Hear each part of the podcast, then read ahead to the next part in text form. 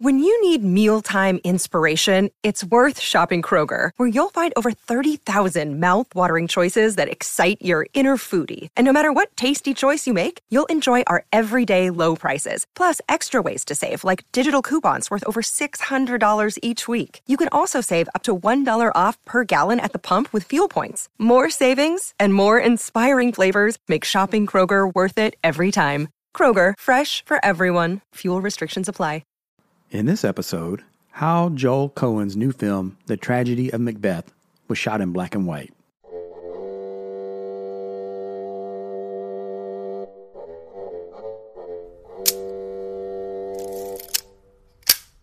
Hey, everybody, welcome back to another episode of the Fine Art Photography Podcast. In this episode, a brief discussion of Joel Coen's new film, The Tragedy of Macbeth, which was shot in black and white.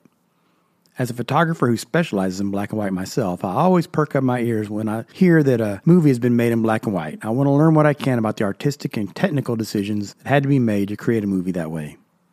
When the movie The Lighthouse was released a few years ago, there was a lot of information about the lengths the filmmakers went to get a certain kind of raw, gritty black and white look.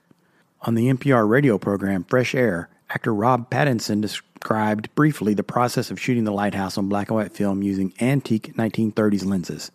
He said in order to use those old lenses, an exorbitant amount of light was needed. It was so bright that some of the crew members actually got sunburned.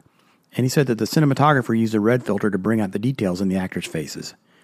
Hearing Pattinson's interview made me curious, so I Googled the topic and found a couple of interviews online with cinematographer Jarin Blaschke.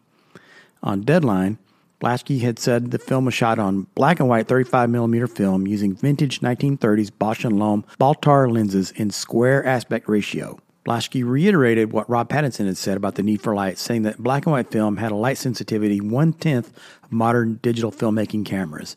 But in another interview on the Music Bed blog, Blaschke goes into a lot more detail. He's quoted there as saying this Black and white film has much less latitude than color film. Kodak Double X came out in 1959. As far as I'm aware, Kodak hasn't touched it since. It's pretty old technology. Instead of having six stops of shadow latitude, you have about four and a half, and that's end quote. Blaschke also said in the Music Bed interview that color film used in movies has an ISO of 400, but modern digital alternatives support 800 ISO, and they shot The Lighthouse at 80 ISO, which meant that even though the set looks dark in the movie, it was flooded with blinding light. Blaschke explains that they wanted an authentic black and white look, unlike the usual method of shooting in color and then desaturating the final print. By the way, Kodak Double X is the same film uh, that Mel Brooks used to shoot Young Frankenstein all the way back in 1974. It's being reported that in the tragedy of Macbeth, Coen was going for a dramatic chiaroscuro look with the mood and style of German expressionistic films. In the trailer, there's a lot of contrast black silhouettes walking through white fog, a lot of backlit scenes.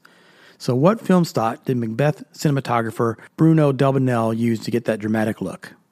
Well, according to IMDb, the tragedy of Macbeth was shot on Arri Alexa XT cameras using Zeiss ultra prime lenses. The cinematographic process was Arri RAW 3.4K source format and digital intermediate 4K for the master format. Print and film format was D Cinema. The aspect ratio was 1.33 to 1. So, in other words, the tragedy of Macbeth was shot digitally. Well, I hope you found this interesting. That's all I've got for this episode. Thanks for listening, and I'll talk to you again real soon.